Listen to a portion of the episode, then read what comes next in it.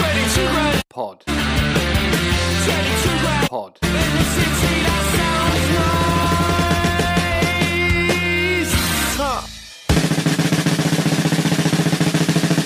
How's it going?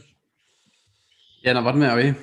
Yeah, I'm all right. Um, I mean, I'm going a bit mental, but yeah, I'm all right. So yeah, So what we got here then? so yeah, got some fan letters here. You're a bit nervous, Tom? Or... Oh, is there actually anything about us? there, you get mentioned. There's nothing mental there. We'll start with a bloke called Mike, who's a Cribs fan. So this guy's on Twitter at Roving Artist. You can follow him, and he's trying to. um That's a crib song, that isn't it? Yeah, because he's trying to collect every um, ever Cribs release. It's quite good. Like he started doing Cribs quizzes every Saturday. So listen to Mike's story about when he went to watch the Cribs in Leeds, and I think Babyshambles were playing at the same time. Hey lads, it's uh, Mike from the Roving Artist Twitter account. Uh, thought I'd submit a story from back in the day. So, 2006, uh, I think it was February, we got to see the Cribs in uh, Leeds at the Refectory, Leeds Uni. Uh, this is two days, or maybe three days after Ryan's jumped on the table at the NME Awards. So we've been in the pub and we're walking up. We see a big crowd of people near the Leeds Met.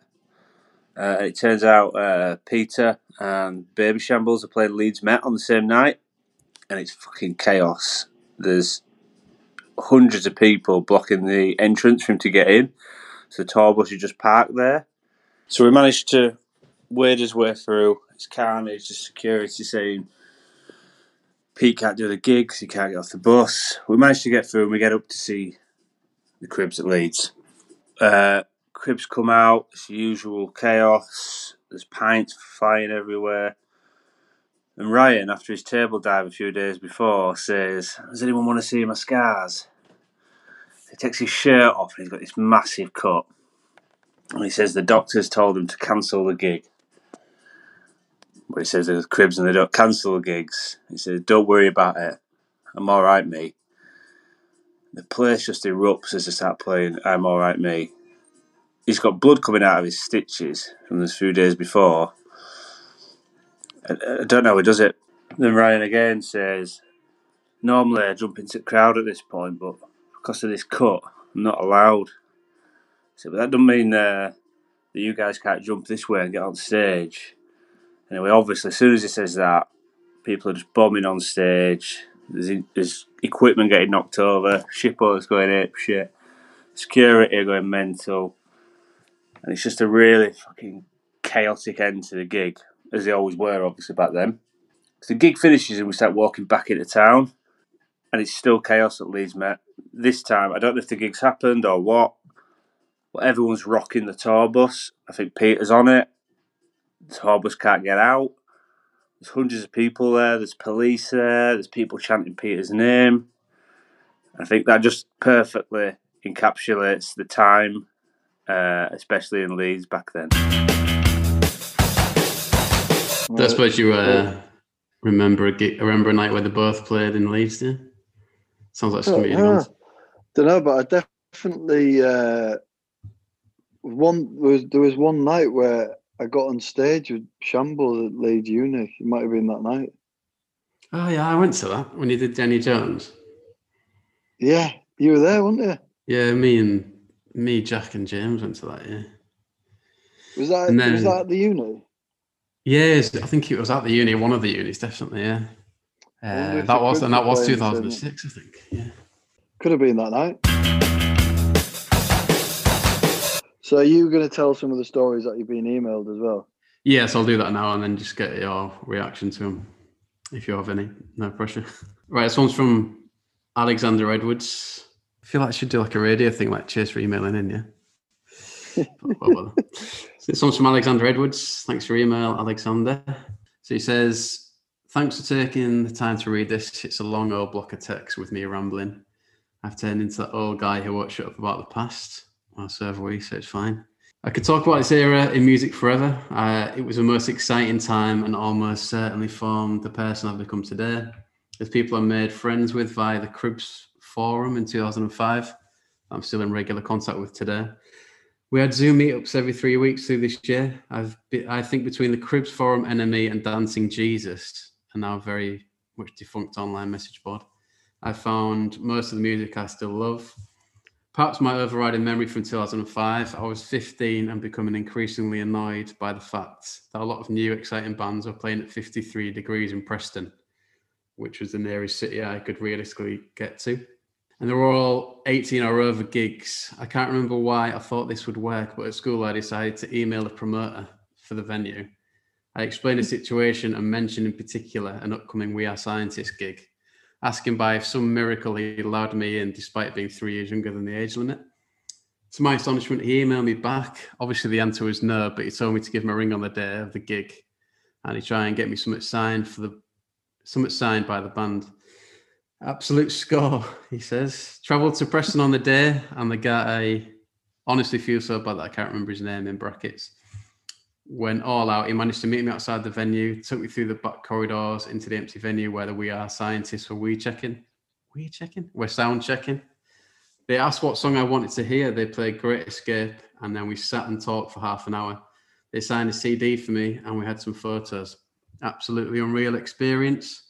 But this all this but actually, this story itself does does get a little weirder. A short time later, I had tickets to the NME Awards in 2006.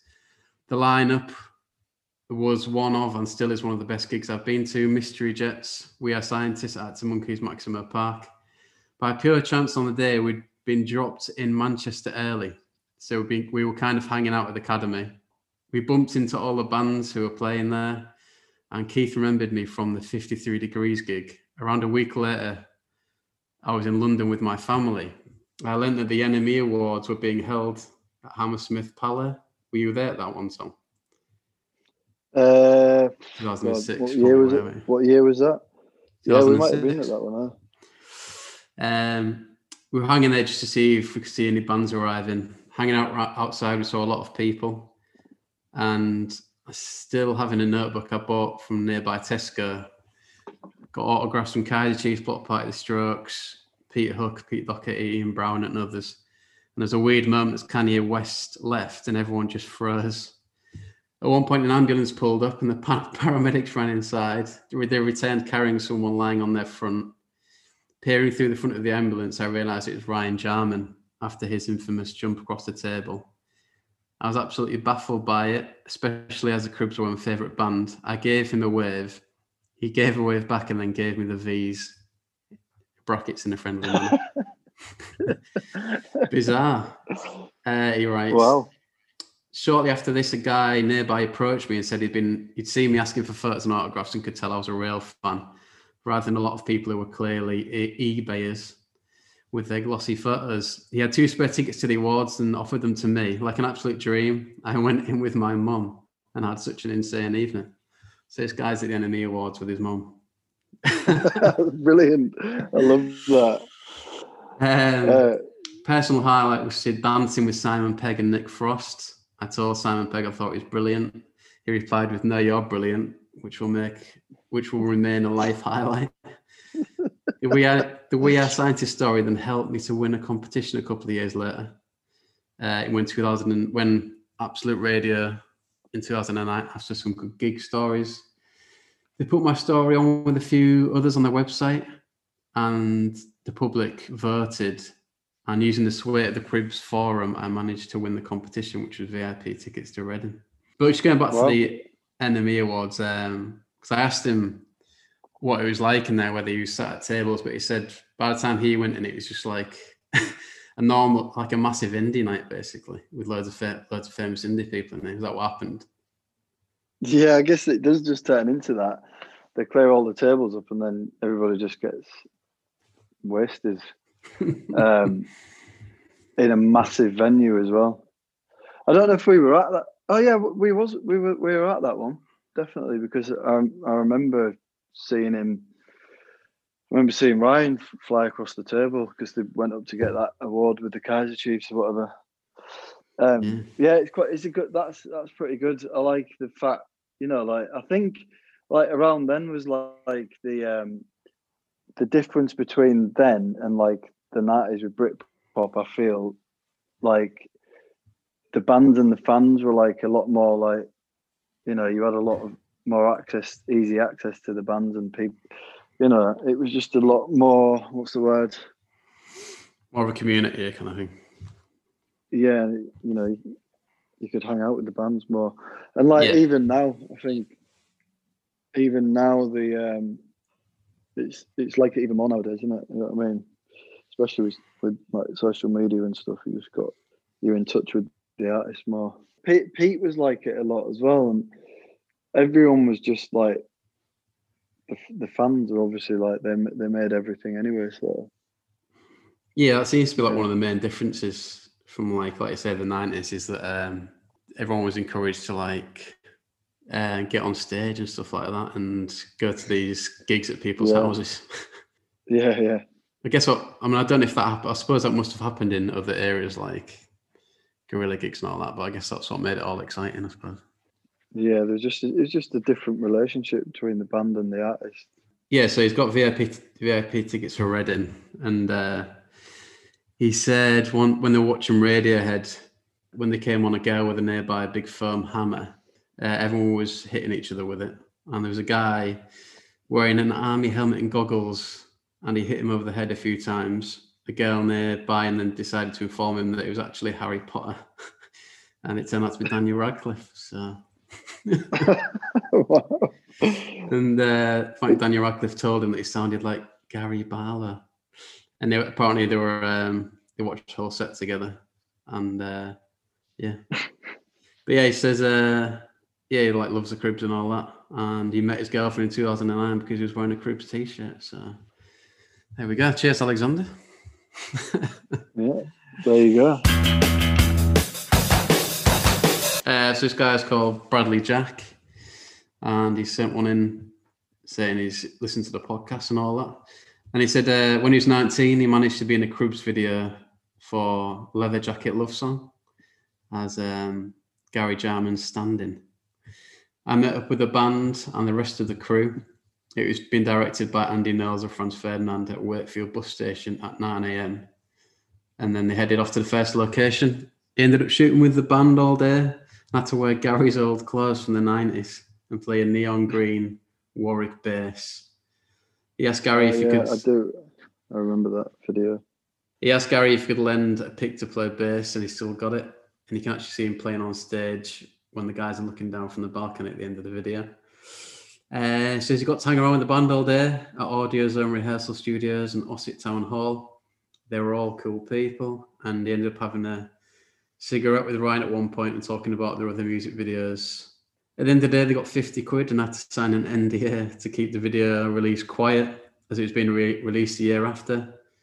There's a photo of the Jarmans and us on Instagram on the day. It's very cool. So, It's very cool. um, did you have? Did you do videos where you had to get fans involved? Um, Fifty-two pound like that. yeah, fifty-two pounds a bit like that. We just ended. up- Most of the people in that were just our mates, though. Joel's in that video. He was at a club, uh, a pub in East London somewhere. I can't actually remember where exactly now. And then uh, Welsh Pete, he was he was like a barman in the video, and he gets a bottle smashed over his head if you watch it. Quite funny. Quite Do you go through a window at some made point? it- Yeah, I had a, I had a stunt double, and he was he was Asian as well. Didn't look anything like me. All right. Mental. Thanks for listening to this episode of 22 Grand Pod.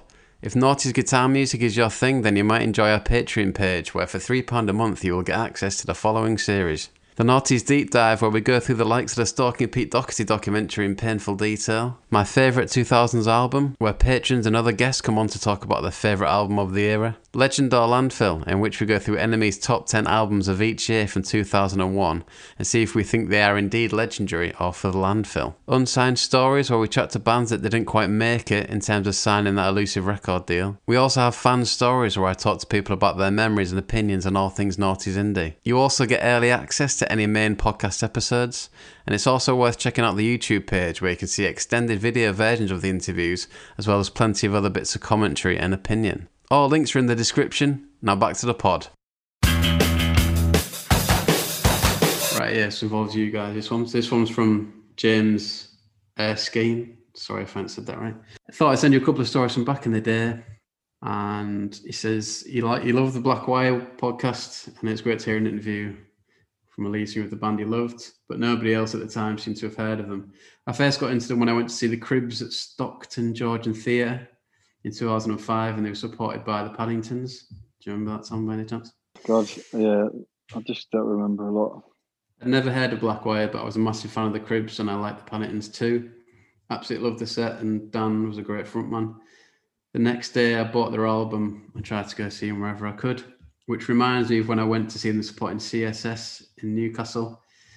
Me and my mates had a few to drink and we're getting a bit excited, dancing around at the front like proper fanboys. Next thing, I'm sure one of the band prompted us to get on stage where we continued to dance like tits. And one of my mates knocked an amp over, which caused the Black Wire set to prematurely end. Me and my mates to talk about it to, to this day. You must have had stuff like that where things went wrong on stage because people were going mad. Yeah, you just have to kind of get on with it. Exactly. It's just like part of the buzz. It was always at the Cribs gigs when we were supporting the Cribs that they just they do it for us and then they do it for the Cribs as well, and they'd just be there'd just be shit everywhere. Can't find your guitar lead, like no microphones. Like I'm sure shit, shit used to get Nick. Like people used to steal stuff as well. I'm, I'm sure like I had a couple of microphones Nick, because someone had just run on stage and nick nick a mic. Yeah, I'm sure the Cribs had a thing a few years ago where someone stole Ross's snare drum, didn't they, or something? Yeah, something like that. Yeah, mad. yeah, I remember when we went to watch Good Shoes in Leeds at Brudenell, and uh, Jack en- Jack ended up on stage and just completely cut out the sound. It was mental. just stood at the front with his like shrugging his shoulders, like what? Off his head. Yeah, and they were quite um sensible band, really. I think so. I didn't appreciate it. Yeah. Right, going from Dawn from Scotland. Me and the husband have travelled loads for gigs in the early noughties. Uh, worked for a PR company called Traffic. Ended up doing gigs for Kasabian, Data Pretty Things, etc. Best one for me, we travelled down to Oldham from Falkirk in Scotland to see Babyshambles. I managed to get on the bus, and it's the first time we'd met Pete had a chat with Pete and the band for a while, got to the hotel, and the Noisettes were walking in as well. Ended up back in their room partying. Have lots with the Paddingtons too. Top blokes. I remember those tours, that, that tour actually, with the Noisettes. We uh, we played on some of those shows as well, like in Stoke, Stoke on Trent and that. I mean, I remember you saying you used to get on the Babyshambles tour bus a lot. Was it a bit like a party bus on there? Yeah, I think I think they just had a better bus than us as well. So it was like I used to always end up on there, definitely. And it was yeah, you just you just end up wherever you're traveling, you just party all the way there, I guess. That Meet Me in the Bathroom book talks about a hotel in London where everyone used to stay. Oh yeah, the Columbia. Was it? Yeah, that sounds mad. Yeah, we used we used to stay there as well. It was like it was like a shit hotel, but it was like famous because everyone used to stay there, you know. Yeah. So and it was just you could kind of get away with get away with getting like having parties in your room or whatever. So I think that was obviously and and like you just meet other bands on tour, so it was just like you know that was kind of cool as well. Yeah. Is that where you end up having a chat with Julian something? No, that was at um, that was at the Met, the Metropolitan, I think the Met Club. Yeah, I ended up going out. For, I, I ended up going outside with him for a joint or something, and it was like I didn't. I don't smoke weed either. I fucking. I always. I always pull a whitey, but I just pretended that I smoked weed because he was like, "You want a, want a bit?" and um, it was it was Ryan Gentle's birthday as well. I remember that night. Was that about 2006 or something? It was that was right after um, we'd been on tour with the Bravery. Ah, they were right. ma- they were mates with them because obviously they're both from New York. Uh, yeah, so uh, I think yeah, probably was 2006. It was like um, first impressions of Earth when that came out. Ah, right. So were they still boozing around then? Because I always assumed they stopped boozing around that point, but it must have been I been think after so. Yeah, him, him, well, he was definitely smoking weed. Fair play. Then got a last one from Brad Goddard, who says Pete was at the peak of being in the paper every day with Kate and Babyshambles, and they were booked to play the Homelands Festival in Winchester.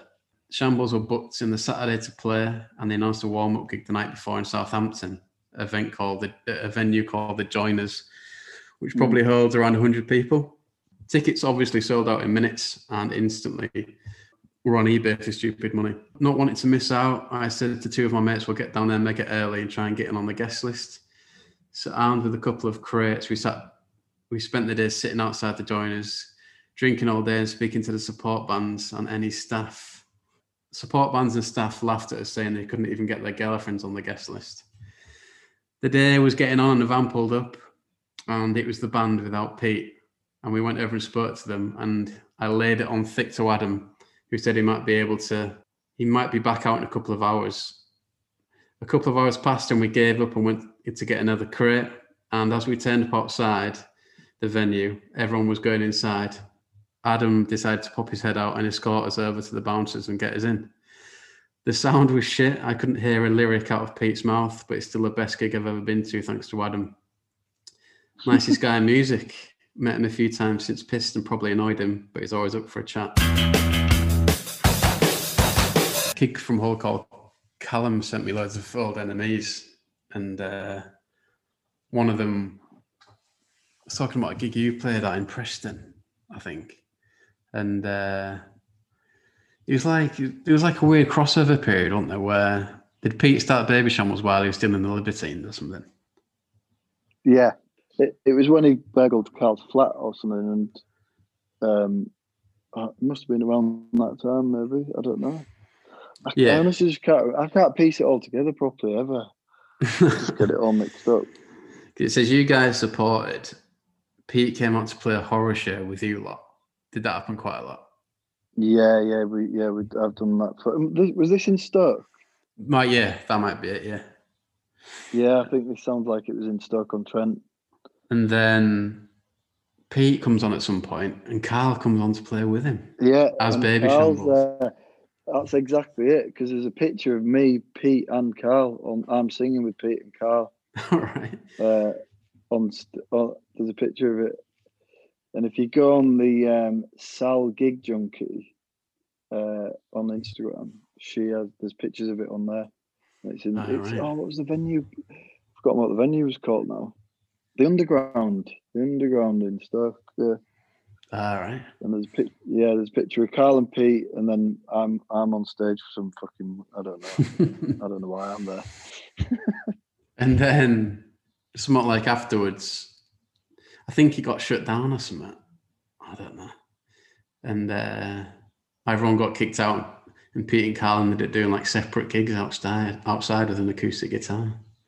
Yeah, that, that's when they like stood on top of a van or something. I think playing to the streets.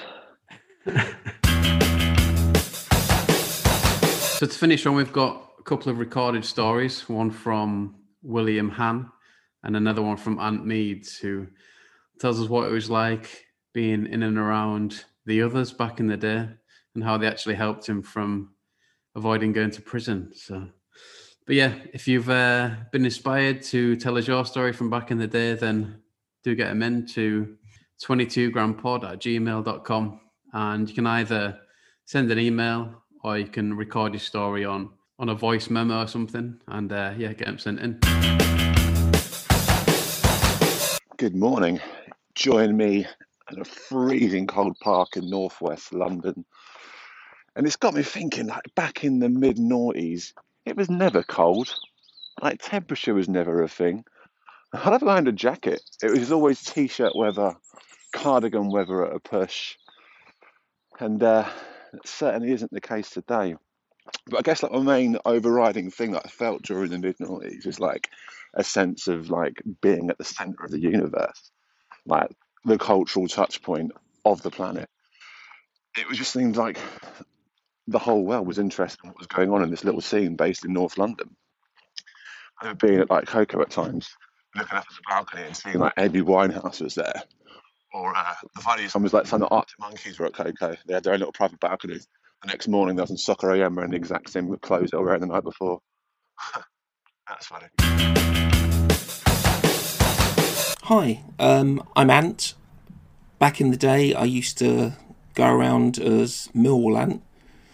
And here's a story I've not told in years, and it just exists in the world and comes back to haunt me occasionally. But it's the tale of how Dominic Masters from the others helped keep me out of prison. Um, before I start, though, I want to stress that whilst this is a story I can tell with a degree of confidence, it's not a story I'm particularly proud of. I was a bit of a twat back in the day, and this story is the peak of that twatty existence.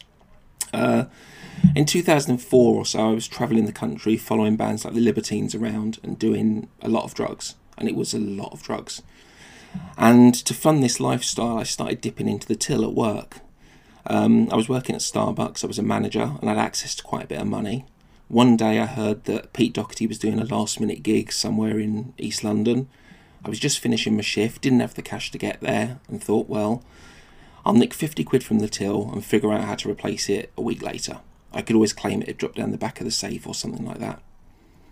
Anyway, I went to the gig, had a great night. Uh, Pete obviously didn't show up because it was 2004 and that's what happened on the internet a lot. We just used to gather and it was a lot of fun. Um, a week later, no one at work had noticed the 50 quid missing, so I did it again and again and again. And eventually, I was dipping my hand into the till and pulling out wads of cash with seemingly no consequence. Now, I'll be real for a moment. I knew there would obviously be consequences. I knew at some point the shit would hit the fan. Um, what I probably didn't know at that point was that I had a fuck ton of undiagnosed mental health conditions, and I wasn't thinking clearly, let's put it like that. Uh, I've had pretty severe obsessive compulsive disorder my whole life, and at the moment, I can't leave my house at all. Um, I have so many coping mechanisms that I use to fight the OCD, like hand washing, checking locks, counting rituals, etc. Um, what I found back then was that cocaine made those coping tools completely obsolete. Uh, so I didn't really care much about the risks I was taking. I was very depressed, but I'd found something that gave me a bit of a reason for living and a drug that allowed me to actually do it. I'd been a teenager during Britpop and I was usually too scared to leave my bedroom to ever get to go to gigs. So for me, this was a real second chance to live within a music scene. Anyway, this routine of nicking cash and going on week long benders with bands carried on for a while. One day I turn up for work and see three police officers and someone from head office. Uh, the police later asked me why I didn't just run, and it's like, why would I? I knew I was obviously guilty. I just sat, drank a cup of tea while I waited for them to do whatever they were doing, and then asked me to join them. Uh, I was arrested, charged with theft. By the time the police were called, I'd stolen about 14 grand. Now, I knew I'd taken a lot, but I had no idea it was that much. Anyway, let me get this back on point. A few days after my arrest, Dom had put out a call for people to help with the video for their next single, William. I turned up somewhere in London, dressed up as a panda, had a great day, um, and was just about to leave when Dominic pulled me to one side and asked me to come out the back of the pub with him. He'd heard about what was going on and wanted to help. They still had bits of the video to film, and he kept getting shouted at to come back in, and he'd flash a hand up to ask him to wait. He was currently phoning Alan McGee to see if he'd help. He also phoned Pete Doherty's manager based on the logic that he was keeping Pete out of prison a lot. But of course, the reality to that is he was very busy keeping Pete out of prison a lot, so didn't really have time to work on my case. Uh, the video shoot continued with occasional breaks for more thinking through the options, and the day ended with Dom hooking me up with guest lists for their show at the NME Awards the following day, where we'd talk about it more. The next day, I went along, saw them perform, got introduced to the band's manager, Matt. We chatted about what I'd done. I got asked if I actually did it, and I was always really quick to say, Oh, yeah, I'm completely guilty. That was the base we're starting from. Um, we put a plan together. I'd get clean. Matt would write to the court saying I was working for the band and therefore gainfully employed. Um, and he helped me get some other letters of support that stressed how out of character it was for me, things like that. And so I became an unpaid employee of a band I absolutely love, the others. What that meant most of the time is that I'd hang around, help with the guest list occasionally, sell some merch, and sadly continue with my drug habit every day. I repeat my earlier statement, I was a twat. Every gig that we went to, people would chant Free Millwall um, and I remember going to the Paradiso Club in Amsterdam where the others played, supporting the Kaiser Chiefs. The Cribs were out there. It was a real little wonderful little tour. We all went out there for the day, and there were thousands of people in this crowd, and Dutch people started singing it, and it was just so bizarre. And of course, like the slight idiot that I was at the time, I was living this strange sort of dual life where I'd be some kind of anti hero at gigs, living the life of a rock star with absolutely zero musical ability, um, then coming home and just crying and being unable to get out of bed for three days. My girlfriend at the time saw like both sides to this, and I treated her abysmally. She had to witness me showing off to a bunch of kids at gigs, and then was there for me at my lowest, which was the entire rest of the time. But there were some amazing high points. You know, it was a, a lot of fun going to gigs, being recognised, being part of that inner circle. Um, the 853 was a wonderful thing. It got a lot of stick from a lot of people, but it really was very cool. The original people that formed it on the top of a bus, like, slightly distanced themselves over time because more and more people got involved. And I was always very lucky that those original 853 members always treated me very nicely. They were all very cool, cooler than I was, you know, and it was a really good group of people to hang around with. And then as more people came in, you then became the old guard and helped. We'd all obviously crowd surf during the others' gigs. And then it became a sort of duty by the time This Is for the Poor, the last song came on, that some of us would crowd surf first, then protect the drum kit from getting absolutely battered by everyone else making their way on for the stage invasion. Um, honestly, it's taken a hell of a long time for me to get past my own behaviour and how I was and how depressed I was and everything like that to be able to truly enjoy some of those amazing moments that were touring with that band. Um, eventually, my court date came around, and in massive part due to the work done by the band, I got away with a fine, just paying the money back that I'd stolen, and a community service order. I walked out the court, and my lawyer said he'd never seen anyone steal that amount of money and not get a custodial sentence. Um, I stepped out the courtroom, my phone lit up with texts from members of the 853, most of whom I'd never met, wishing me luck, congratulating me, that sort of thing. Um, I was on the first train up to London to see Dominic. I got high. Um, I demonstrated no personal growth at all. Uh, in later weeks, I did interviews with the NME. There was a headline on the NME which band loved their fans so much they bailed one out of jail. That was good fun.